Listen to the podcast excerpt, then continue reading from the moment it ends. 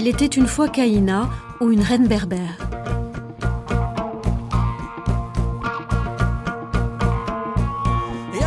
Sa chevelure, dit-on, est couleur de miel et coule jusqu'au milieu des reins. Ses yeux aussi, entre le bleu et le vert, et vêtue d'une tunique rouge, elle chevauche, altière amazone, à travers les forêts de chêne-liège de la Berbérie, javelot au poing, aux trousses de l'envahisseur arabe. Reine berbère mystique, souveraine des Aurès, reine guerrière, chef amazigh, Dia réussit à fédérer autour d'elle les tribus d'Afrique du Nord, chassant en majeure partie les guerriers islamiques qui font pression sur son peuple pour qu'il se convertisse. Elle constitue alors un véritable bastion infranchissable, jusqu'à l'envoi d'une armée puissante par le calife omeyyade Abd al-Malik. Al-Qaïna, ainsi nommée par ses adversaires arabo-musulmans, en raison de sa capacité supposée à prévoir l'avenir, est courageuse, vaillante et défiante. On la suppose de confession juive, puisque Caïna peut être dérivée du mot hébreu Cohen, qui signifie prêtre. Pourtant, si d'aucuns pensent que la résistance d'Al-Qaïna aux Arabes est alimentée par son patriotisme berbère et sa foi juive, d'autres estiment que sa résistance n'est pas d'inspiration religieuse et ni qu'elle est juive. Les récits nous indiquent en effet que lors de ses voyages, elle était accompagnée d'une idole chrétienne, représentant un saint chrétien ou la Vierge Marie. Le contexte religieux d'Al-Qaïna reste donc quelque peu obscur. Dia, Daya, Deia, surnommée Al-Qaïna, la prêtresse, voyante ou prophétesse, est l'une des premières féministes et reines guerrières de l'histoire. Les Occidentaux la comparent à Jeanne d'Arc.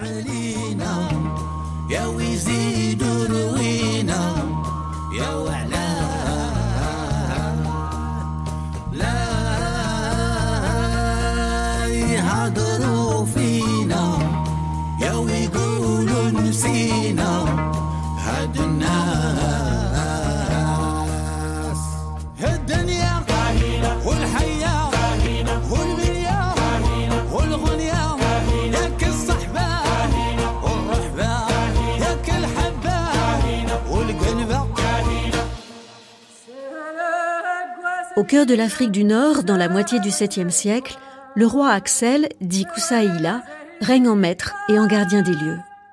Il mène des guerres sanglantes contre les tribus arabo-musulmanes menées par Okba ibn Nafi, qu'il réussit à éliminer sur le champ d'une bataille ultime.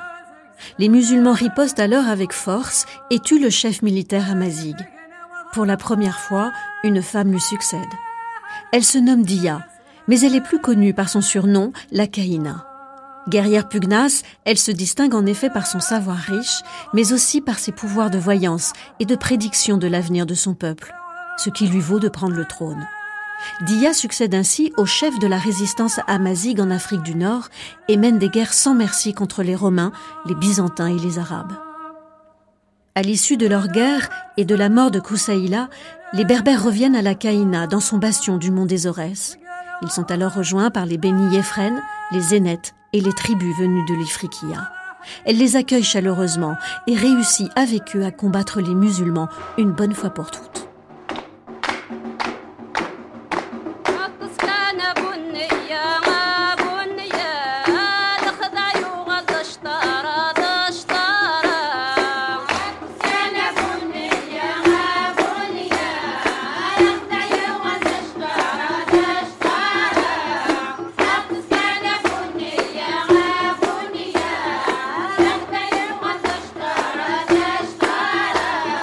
Après avoir vaincu l'Empire de Rome, elle unifie les tribus amazighes autour d'elle. Elle est la seule chef berbère à pouvoir unifier toutes les tribus, nomades et sédentaires. Puis elle continue à mener des batailles féroces contre les armées arabes, qu'elle attaque et expulse de la majorité des régions nord-africaines. La Kaïna combine l'intelligence et la bravoure à la beauté saisissante.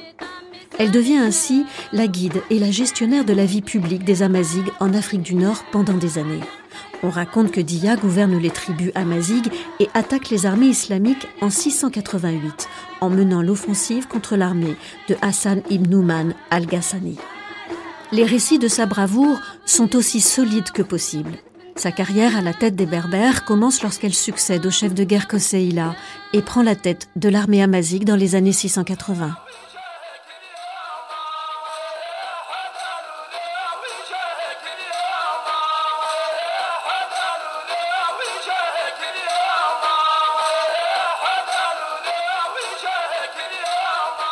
Sa première bataille a lieu à Meskiana.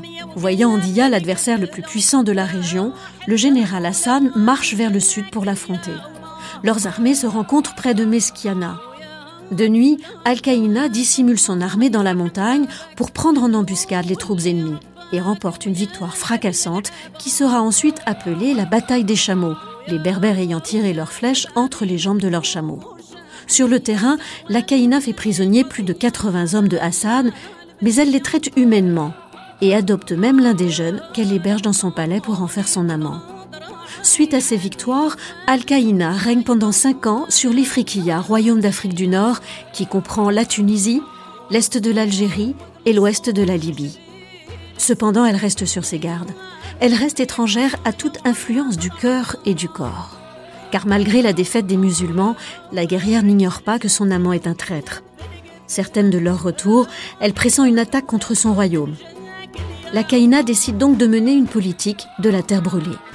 En d'autres termes, elle dissuade les armées ennemies en incendiant les forteresses, les terres agricoles et même les forêts. Après Hassan, la Caïna a pour elle tout le Maghreb elle s'adresse à son peuple en lui expliquant que les Arabes convoitent tout ce que les terres de l'Ifriqiya ont de plus précieux. Elle leur ordonne ainsi de brûler tous les champs, de détruire tout ce qui peut servir à accroître les richesses et à dévaster toutes les forêts, jusqu'à faire perdre espoir aux Arabes, qu'elle oblige ainsi à battre en retraite. Elle les pousse jusqu'en Libye.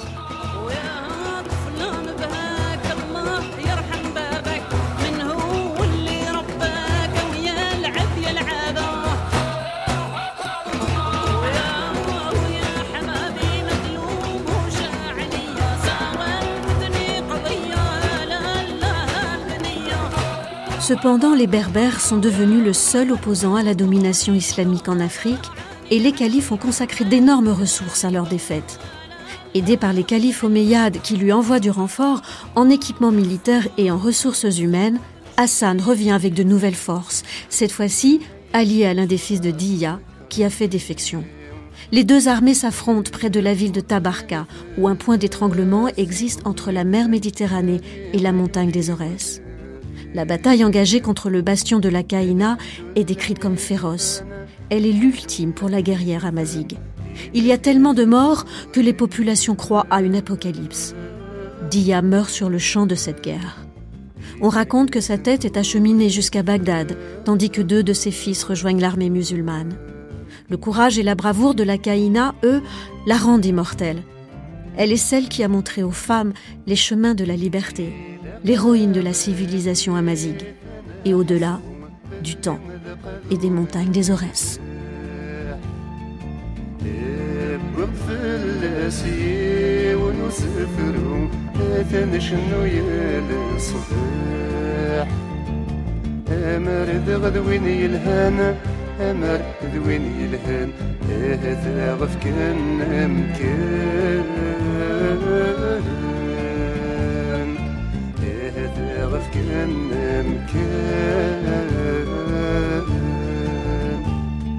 تحيا برزيدان تحيا برزيدان تحيا برزيدان تحيا برزيدان تحيا برزيدان تحيا برزيدان تحيا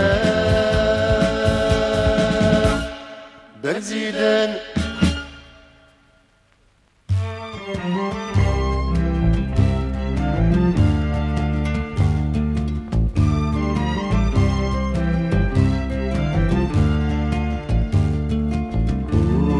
تدواقيني ما تعبدن ويذاك يروى المسير اقنس يرقزن جديدن يرم وين الوزير.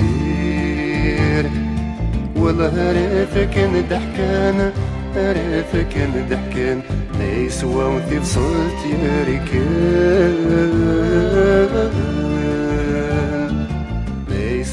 حياتي وصرت يركان.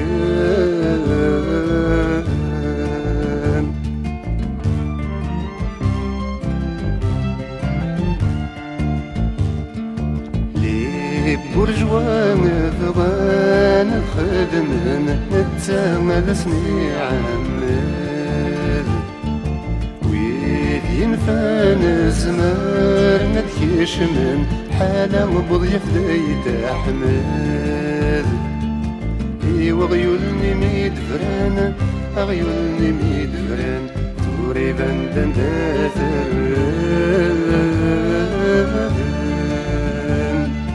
توري بندن داثر